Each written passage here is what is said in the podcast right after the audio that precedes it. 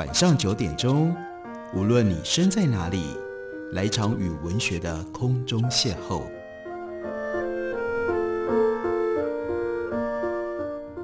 杨照谈书，邀您一同遨游文学世界，认识古今中外的经典之作。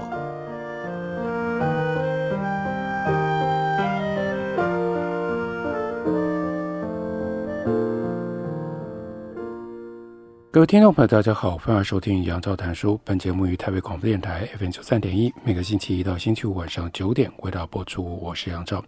在今天的节目当中，要为大家介绍的，这是一本上周出版的新书，是从法文翻译过来的。它的作者呢是 Jean-Christophe Brissot，他是法国重要的记者，著有众多深入探讨地缘政治的纪实作品，多以独裁者作为他的主题。而他选择用来作为作品主角的独裁者之一，那就是希特勒。他曾经出过一本书，被翻译成为十七种语言，书名就叫做《希特勒之死》。而我们今天要为大家介绍的这本书，在书名上面发文原文，其实他刻意的跟希特勒之死作为对照，主要的书名称之为叫做《希特勒之生》或者是希特勒的生活。不过，他选择用来描述希特勒的生活，是一个非常奇特的事件、奇特的角度。这是反映在法文的书名副标上面。那是什么呢？那是在第三帝国，也就是希特勒纳粹所统治的德国核心当中的外交官。我们看到上周出版的中文翻译是把书名译成《希特勒的宾客部》。那整本书讲的是什么呢？讲的是苏联的军队在一九四五年的五月攻进到了柏林之后，希特勒自杀。事实上，整个第三帝国瓦解，纳粹走入了末路。这个时候，德国面临巨大的转变。就在美国跟英国的军队，他们是从西边过来，进入到柏林之前，苏联的军队却对于当时留在柏林跟纳粹德国。有关系的这些外交官，把他们抓了起来，并且呢，展开了一连串的调查。那重点就在于要清查他们跟希特勒的政权之间的关系，尤其是他们跟希特勒个人、私人之间到底有一些什么样的关系。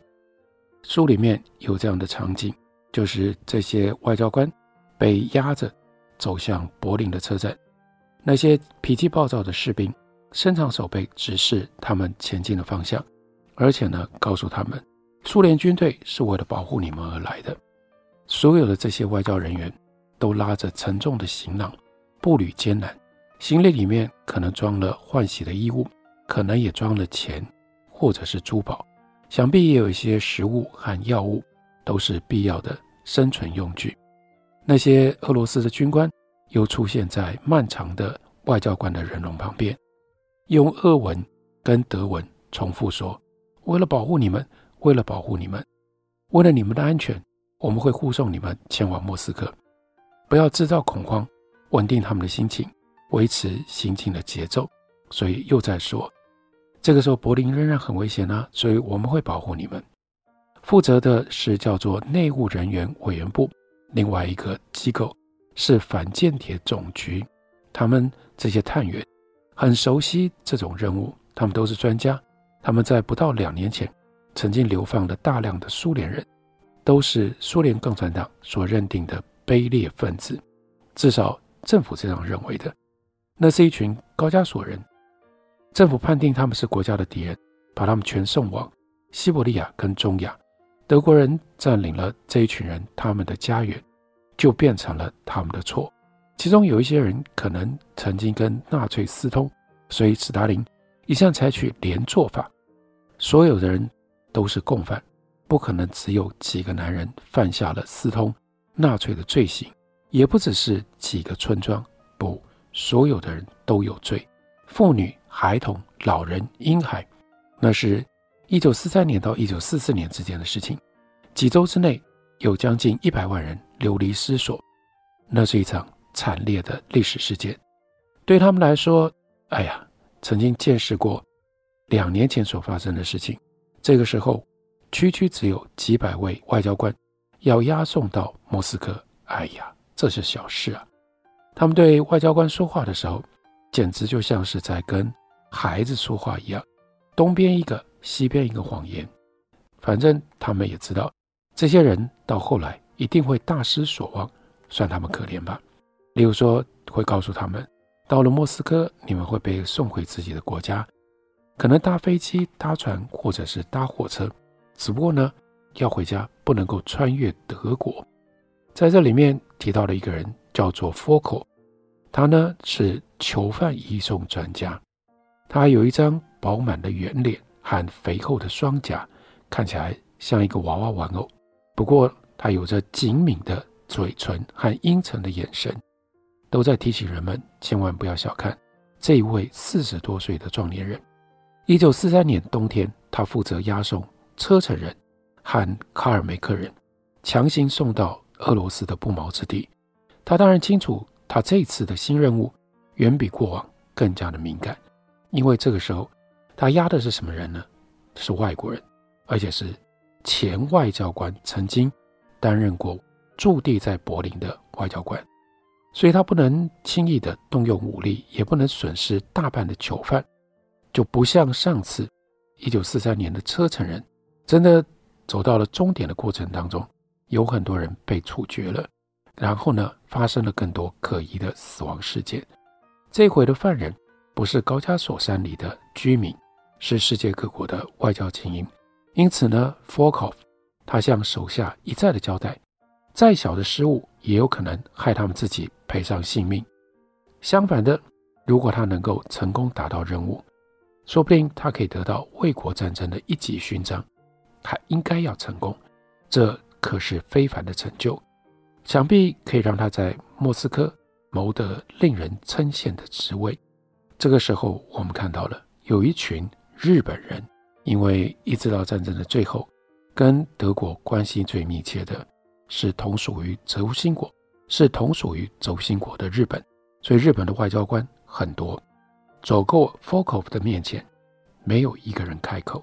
他们一共呢二十二个人，Fokov 对他们也毫无兴趣，因为他知道这些人马上会被送上往西伯利亚的列车，送到哪里去呢？要送到满洲国去。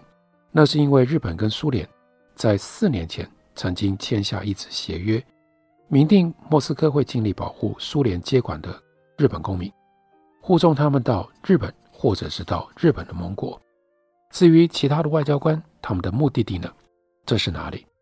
是一个是一个叫做 Krasnogorsk 的地方，这是一个广大的集体监狱，隐藏在莫斯科西北方十八公里外的禁区。专门用来关战犯。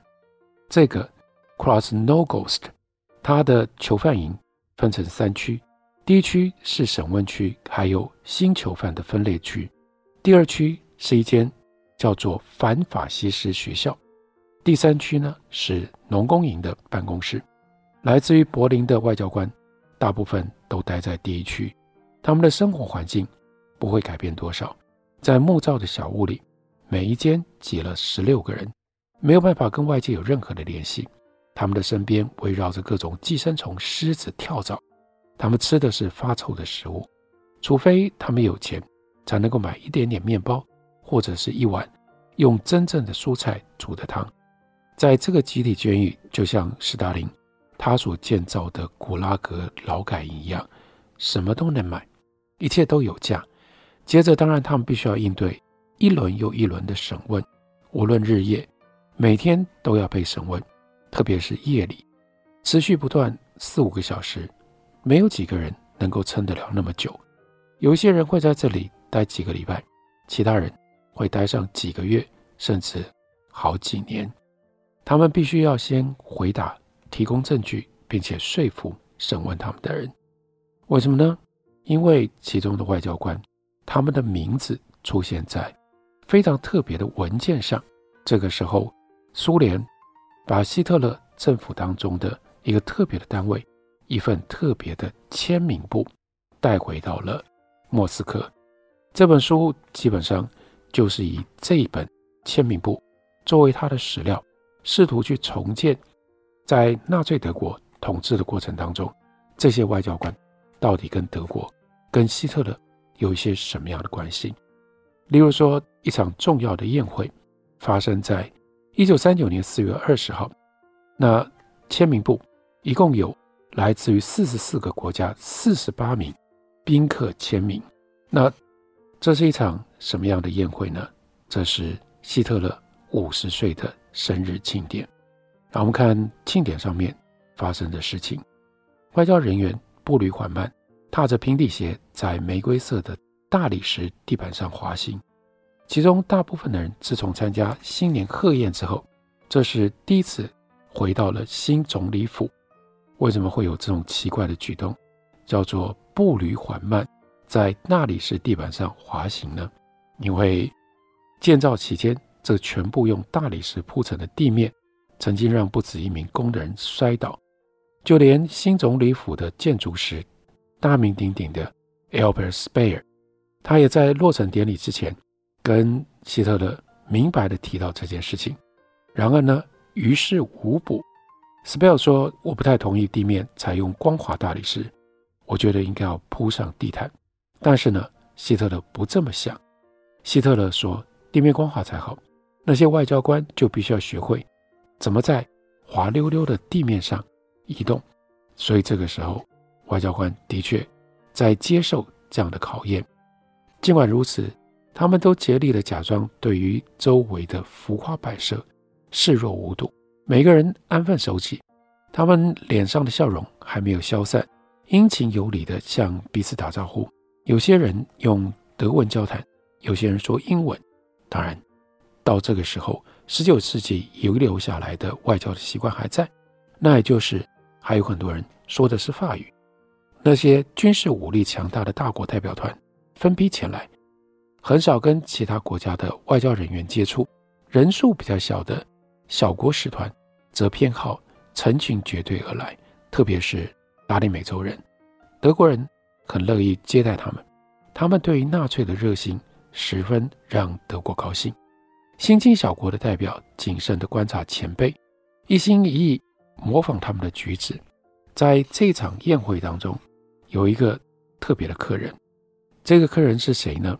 我们有理由特别注意。不过，在讲到这位外交官之前，我们先得要看到，先要认识德国的这位参事，叫做 Henrich。这是一个奇特的家伙。Henrich 他的胡子已经花白了，稀疏的头发被梳到后脑勺，举手投足带着贵族的习气，却难掩笨拙，简直像个英国人。他这个时候的工作就是监督。看到一个又一个的外交官在签名簿上签下他们的名字，但有一些人随意留下潦草的字迹，几乎难以辨认，这让 Heinrich 这位参事十分的恼火，所以他像一个监督学生的老师，养成紧靠宾客身旁的习惯。他呢，不发一语，伸直细长的脖子，用乡下书记员的严肃的神色，确保宾客。遵循规定，然后他再用黑色铅笔确认每一个名词的职业跟头衔。另外还有一个重要的动作，要求对方交出邀请函。可是偏偏在这个时候，就有这么一个外交官，他不知道自己的邀请函到哪里去了。这外交官是谁呢？我们休息一会儿，回来告诉大家。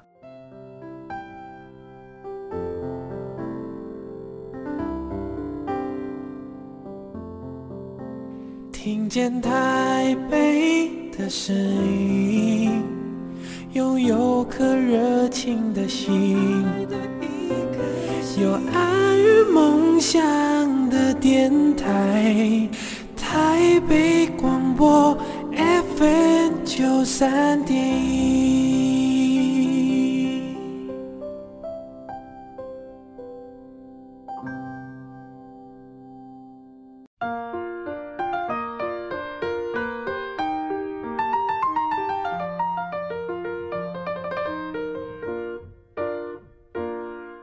感谢您继续收听《杨照谈书》。本节目于台北广播电台 FM 九三点一，每个星期一到星期五晚上九点为大家播出到九点半。今天为大家介绍的这本书是希特勒的宾客簿，上周出版公司刚刚出版的中文翻译本新书。刚刚讲到了这样一个尴尬的外交官，因为他突然之间找不到他身上的邀请函，在被参事要求的时候不知所措。这个人是谁呢？这个人是中华民国的大使陈介。他慌慌张张地摸索每一个口袋，转头呢，用目光探寻身边的妻子。他太太跟着他来的。这个时候，前面的人龙缓缓地行进，很快就要轮到他了。阿富汗大使千万明挺起身，这个参事因瑞举起了沉重的吸墨章，用力吸干纸上的墨印，请下一位外交官上前。陈介没有什么时间可以虚耗。在他眼前只剩下四个人，而他谁也不认识。在前不久，他还风度翩翩地跟排在他面前的人打招呼，那是一个拉丁美洲人，那是尼加拉瓜的代表，叫做 Medina。对方用法文跟他问好，这让陈介脸上露出了一抹微笑。哎呀，讲法文多好啊！当然，他的德文比他的法文更流利，可是呢，他很喜欢讲法文。还有呢，他也喜欢讲英文，另外他也懂拉丁文。他曾经在一九零九年到一九一二年当中，在柏林大学留学，除了日文是在中国学的，其他的语言都是在德国留学期间学的。他的出身良好，但能够在欧洲旅游是难得的福气。当年中国还算稳定，但自从一九一二年中华民国建立了之后，每天。更加的混乱失序，在中华民国创立之后，爆发了漫长的内战，国家一分为二，一边是 nationalist，也就是民族主义者国民党，另外一边呢是北洋政府。日本又趁机攻进了满洲的北部，在一九三二年自行宣布独立，成立了满洲国。五年之后，一九三七年，日军进攻侵略中国。并且在这里呢，建立了新的政权。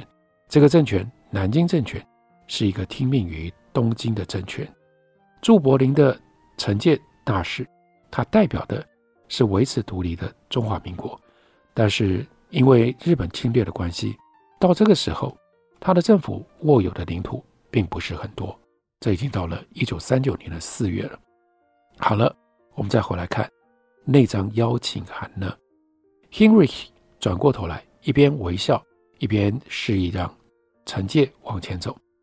中华民国外交官深吸了一口气，直到胸口鼓胀，才机械式的抬起下巴来，掩饰肥厚的脖子，笨拙的伸手扶了扶那副单眼的圆镜片，起步上前，目标近在眼前，当然不能就这样离开，就这样后退。自从一九三八年九月，陈介抵达了柏林。他不断的奋斗，就是为了保住地位，谋求跟各国外交官一起踏入总理府的机会。大家听到了这样内容，是不是有似曾相识的感觉呢？那个时候的中华民国的外交官就已经在非常艰难，不被承认，必须要努力想办法被承认，因此才能够以正式的身份、正式的管道进入到总理府，他们的外交处境。相当的艰难，而他是蒋介石的国民政府特别派来的，就是要维持跟德国纳粹的外交关系。同时，另外一个重要的任务就是尽量阻碍日本对于德国的影响。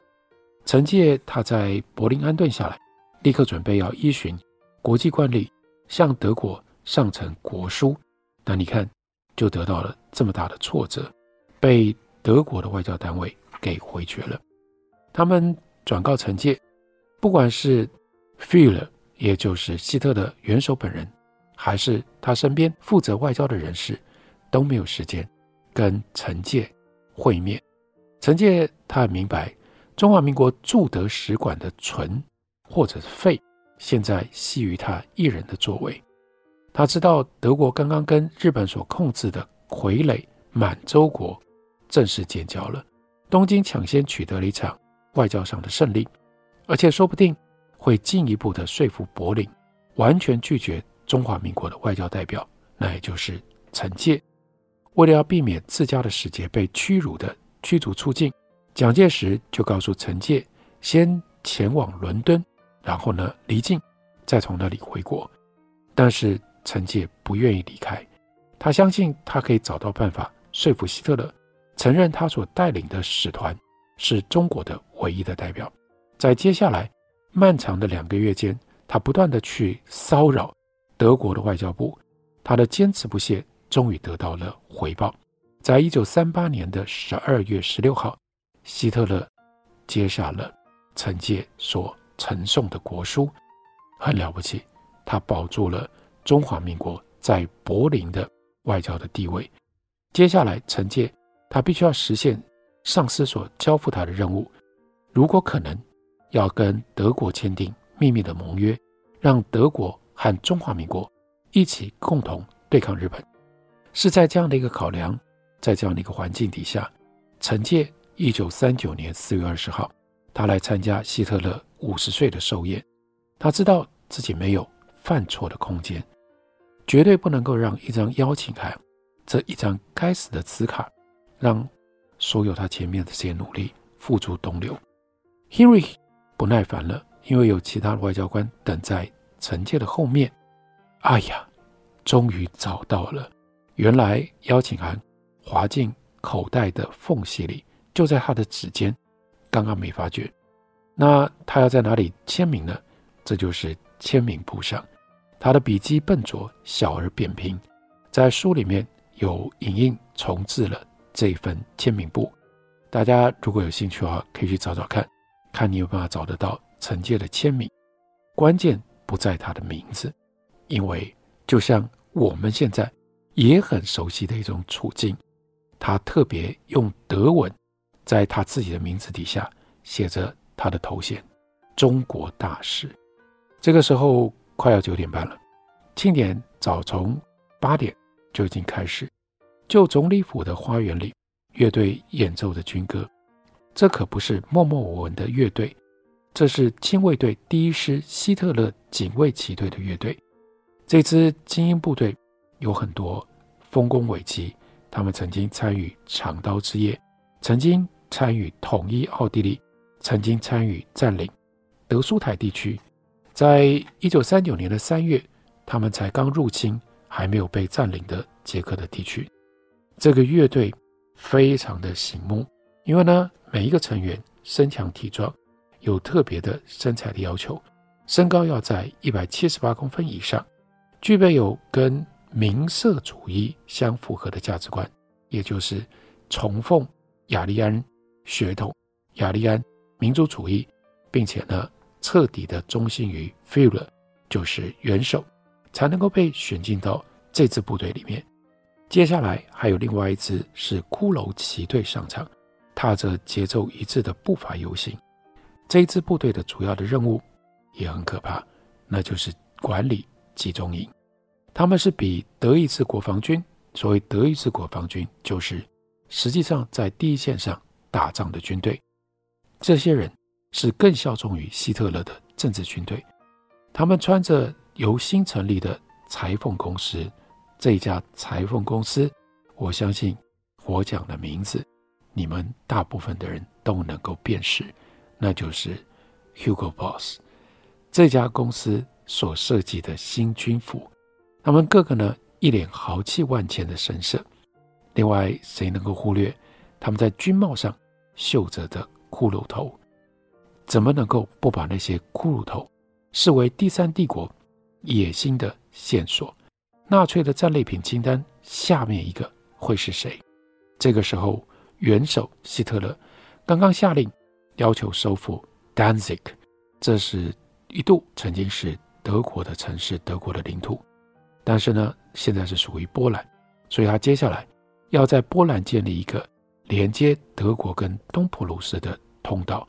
这也就是在稍微晚一点点几个月之后，一九三九年九月，希特勒就下令德国的军队入侵波兰，因而引发了。第二次世界大战当中的欧洲战场的战役，可是，在四月的时候，最重要的是这样的一个气氛：绝大部分的外交官对于这些例证视而不见。他们认为这一切不过就是德国恫吓世人的举动而已。他们试图说服彼此。比利时的大使 Jacques Debinon，他呢不断地向周围的人重复说，纳粹当局其实是追求和平的。希特勒比任何人都更渴望和平，他们不会放弃目标。再说，他们的现在的野心也没有那么大。野心不大吗？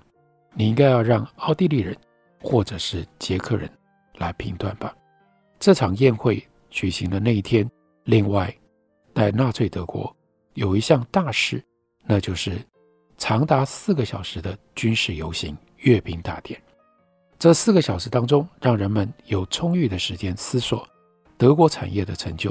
然后你看希特勒，他身穿名色主义的棕褐色的制服，他的头戴镶金边的军帽，露出欣喜若狂的神色。阅兵策划人员为了确保元首不受到四月的阳光的干扰，立起了接近白色的浅灰色绒布遮阳伞。这的的确确是非常特别的一天。借由重建这一天的情境，作者 Jean-Christophe Bussard，他的确用切片的方式，让我们看到了希特勒在他的权力生活其中的一面。这一面牵涉到好多人，牵涉到好多不同的国家。我想大家会非常的意外，但这是一件你不知道的事实。它甚至牵涉到中华民国在蒋介石领导的国民政府用什么样的方式试图维持。甚至加强和纳粹德国之间的外交关系。这本书的书名叫做《希特勒的宾客部》。感谢您的收听，明天同一时间我们再会。